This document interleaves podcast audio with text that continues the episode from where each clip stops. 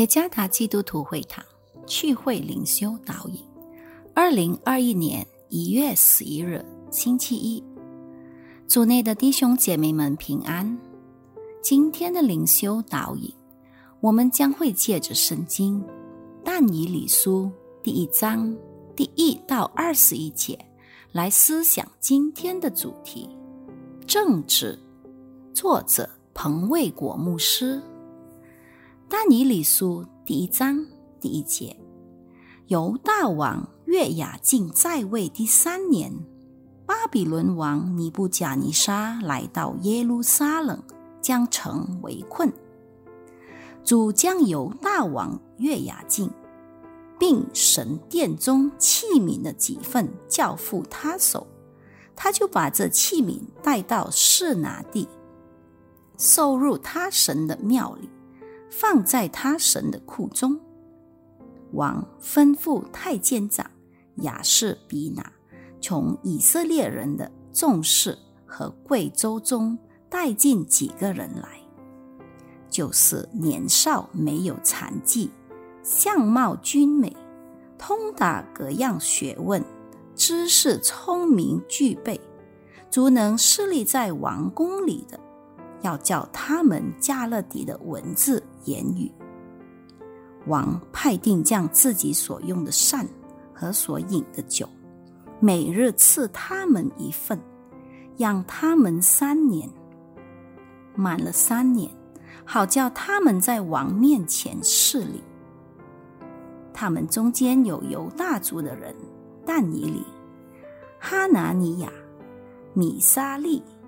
亚沙利亚，太监长给他们起名，称丹尼里为伯提沙沙，称哈拿尼亚为沙德拉，称米沙利为米沙，称亚萨利亚为亚伯尼哥。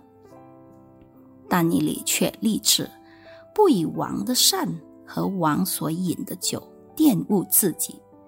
所以求太监长容他不玷污自己。神使丹尼里在太监长眼前蒙恩惠，受怜悯。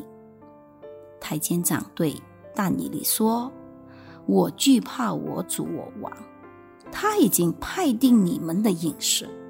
倘若他见你们的面貌比你们同岁的少年人肌瘦，怎么好呢？这样。”你们就使我的头再往那里难保。大尼里对太监长所派管理大尼里、哈拿尼亚、米沙利、亚萨利亚的委办说：“求你试试仆人们十天，给我们蔬菜吃，白水喝，然后看看我们的面貌和用王善那少年人的面貌。”就照你所看的逮捕人吧。委办便允许他们这件事，试看他们十天。过了十天，见他们的面貌比用王善的一切少年人更加俊美肥胖，于是委办撤去派他们用的膳、饮的酒，给他们素菜吃。这四个少年人，生在各样文字学问上，赐给他们聪明知识。丹尼里又明白各样的意象和梦招。尼布贾尼撒预定带进少年人来的日期满了，太监长就把他们带到王面前。王与他们谈论，见少年人中。无一人能比但尼里、哈拿尼亚、米沙利、亚萨利亚，所以留他们在王面前侍立。王拷问他们一切事，就见他们的智慧聪明，比通国的术士和用法术的胜过十倍。到古列王元年，但尼里还在。如何能证明个人信仰的纯全与正直的素质呢？通常都不会在安稳、平静、健康、通畅的业务等等的这些有利的情况下来证明。相反的，当面临着难处、困境、挑战、生命和未来的威胁时，才能看透人心。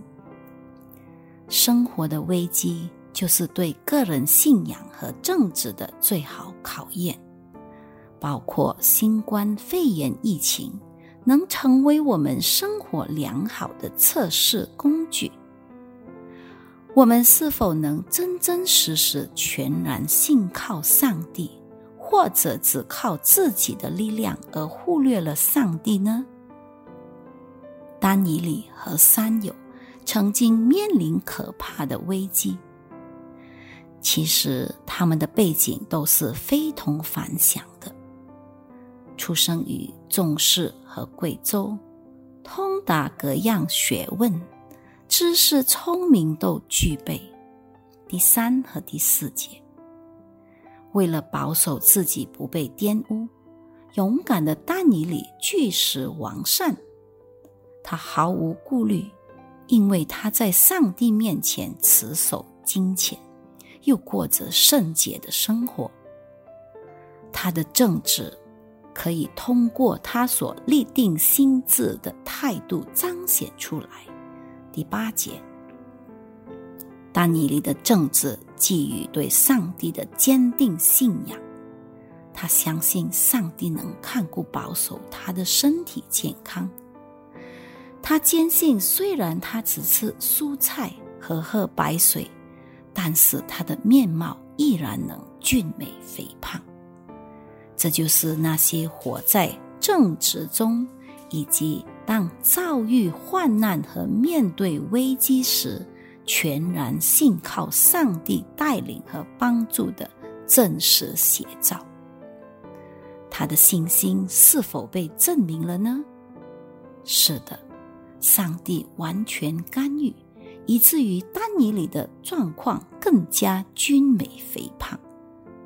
深知丹尼里与三友在各样文字学问上都得到聪明知识，唯有大尼里更能明白各样的意象和梦招。第十七节和第十九到二十节也非常被信任，直到古列王元年。你们的生活又是如何呢？持守信仰，就是即便在困境和充满挑战的环境下，仍然能坚守正直的基础。上帝必定赐下智慧、聪明、帮助，以及在我们的生活中会有特殊的干预。虽然处在危机中，让我们信心的根在上帝里能越扎越深。我们的责任仍然在上帝和众人面前，立志持守正直，绝不屈服于危机，永不放弃。对上帝坚定的信心，就是勇于活出正直的基础。愿上帝赐福于大家。